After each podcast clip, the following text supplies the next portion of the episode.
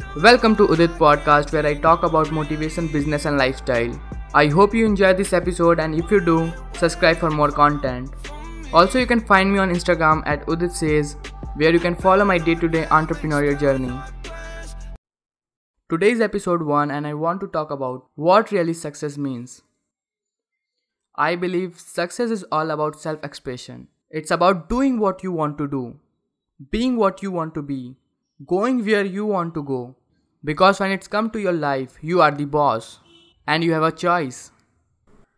But there are many people that tell you how to make these choices. It can be your parents, teachers, friends, even neighbors.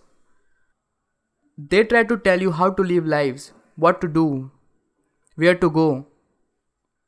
But if you try to be what everyone else wants you to be, then who will be you, my friend?